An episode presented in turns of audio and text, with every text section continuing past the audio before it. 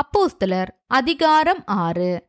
அந்நாட்களிலே சீஷர்கள் பெருகினபோது கிரேக்கரானவர்கள் தங்கள் விதவைகள் அன்றாடக விசாரணையில் திட்டமாய் விசாரிக்கப்படவில்லை என்று எபிரேயருக்கு விரோதமாய் மிருமுர்த்தார்கள் அப்பொழுது பன்னிருவரும் சீஷர் கூட்டத்தை வரவழைத்து நாங்கள் தேவ வசனத்தை போதியாமல் பந்தி விசாரணை செய்வது தகுதியல்ல. ஆதலால் சகோதரரே பரிசுத்த ஆவியும் ஞானமும் நிறைந்து நற்சாட்சி பெற்றிருக்கிற ஏழு பேரை உங்களில் தெரிந்து கொள்ளுங்கள்.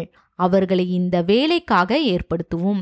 நாங்களோ ஜெபம் பண்ணுவதிலும் தெய்வ வசனத்தை போதிக்கிற ஊழியத்திலும் இடைவிடாமல் தரித்திருப்போம் என்றார்கள். இந்த யோசனை சபையார் எல்லாருக்கும் பிரியமாயிருந்தது.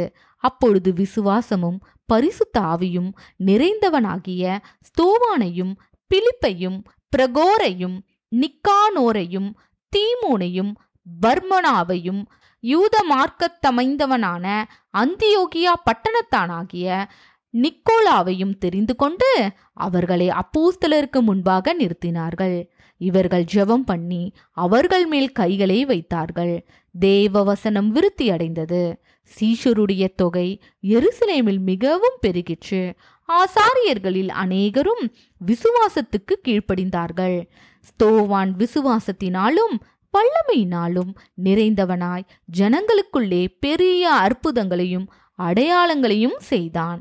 அப்பொழுது லீபர்தீனர் எண்ணப்பட்டவர்களின் ஆலயத்தை சேர்ந்தவர்களிலும் சிரேனே பட்டணத்தாரிலும் அலெக்சேந்திரியா பட்டணத்தாரிலும் சிலிசியா நாட்டாரிலும் ஆசியா தேசத்தாரிலும் சிலர் எழும்பி ஸ்தோவானுடனே தர்க்கம் பண்ணினார்கள். அவன் பேசின ஞானத்தையும் ஆவியையும் எதிர்த்து நிற்க அவர்களால் கூடாமற் போயிற்று.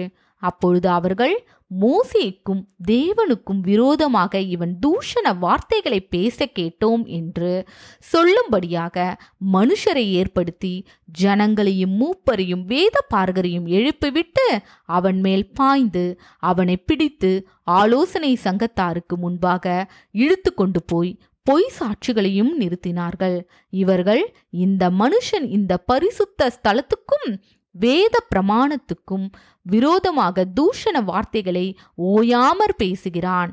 எப்படியென்றால் நசரேயனாகிய அந்த இயேசு இந்த ஸ்தலத்தை அழித்து போட்டு மோசே நமக்கு கொடுத்த முறைமைகளை மாற்றுவான் என்று இவன் சொல்ல கேட்டோம் என்றார்கள். ஆலோசனை சங்கத்தில் உட்கார்ந்திருந்த அனைவரும் அவன் மேல் கண்ணோக்கமாயிருந்து அவன் முகம் தேவதூதன் முகம் போலிருக்க கண்டார்கள்.